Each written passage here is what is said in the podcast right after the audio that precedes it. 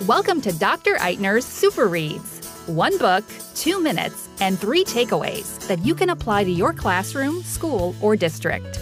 Let's get right to it. Here's Superintendent Eitner.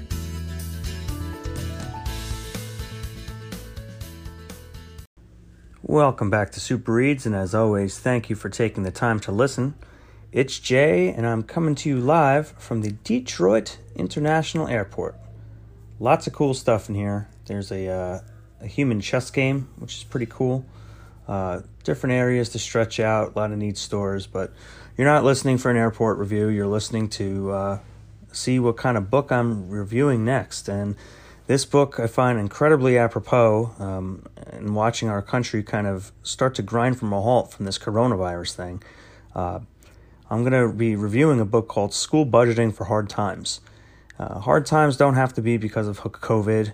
It could be from the Great Recession and bounce back from stimulus money. It could be this, could be that.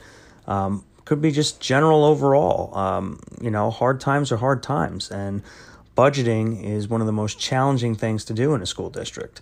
So I really appreciate the book being written. It's in 2011, but all the same things kind of apply today. The principles don't necessarily change, it's the board that changes. So let's get right into it school budgeting for hard times.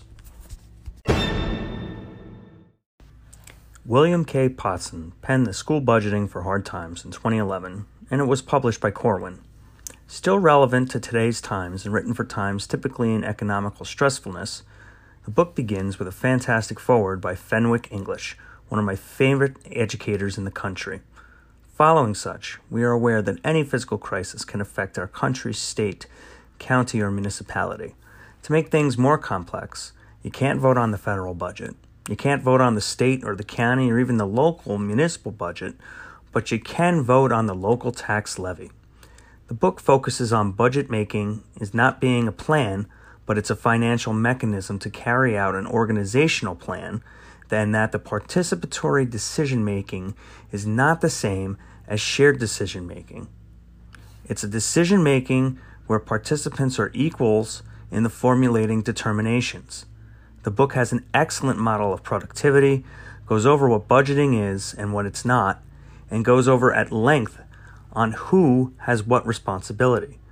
There is an argument made for the performance based budgeting versus zero based budgeting, outlines the Pomeranz model, and thoroughly reviews budget planning for financial efficiency and effectiveness. It outlines how organizing and goal setting is paramount, how to construct a performance based budget, and even reviews how to implement increments. It discusses how to navigate budget recommendations, and it pokes holes in the budget issues and evaluations.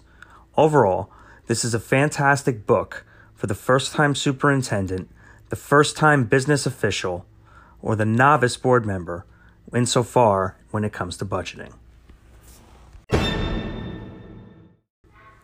Three takeaways.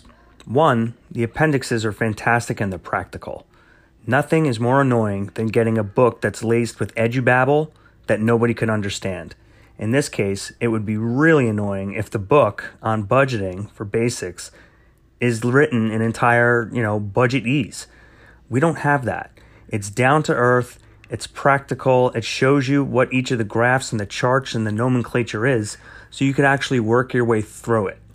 Two, it is laced with finance, but it's not total financial jargon, as I previously pointed out. You could pick up this book, your superintendent can pick up this book, in fact, anybody could pick up this book and follow from chapter to chapter, example from example, what exactly is going on, why we're going from point A to point B, and why point C is necessary. Third takeaway, the exhibits are varied and they're meaningful.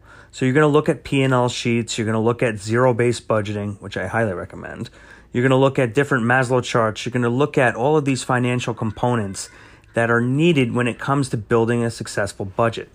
Most importantly, the book reminds you that you cannot build a budget in a week, in a month, or even in five months. The building a school budget takes an entire year and it gets reviewed and reviewed and reviewed, and then it gets voted upon by the board, and then it gets voted on by the public. So don't think that this is like some easy, happy go lucky situation to be in. All right, the budget's tough. but this book really lays it down and makes your job a hell of a lot easier. Thanks again for listening. I hope everyone stays safe and I hope you're well. And until next time, onward.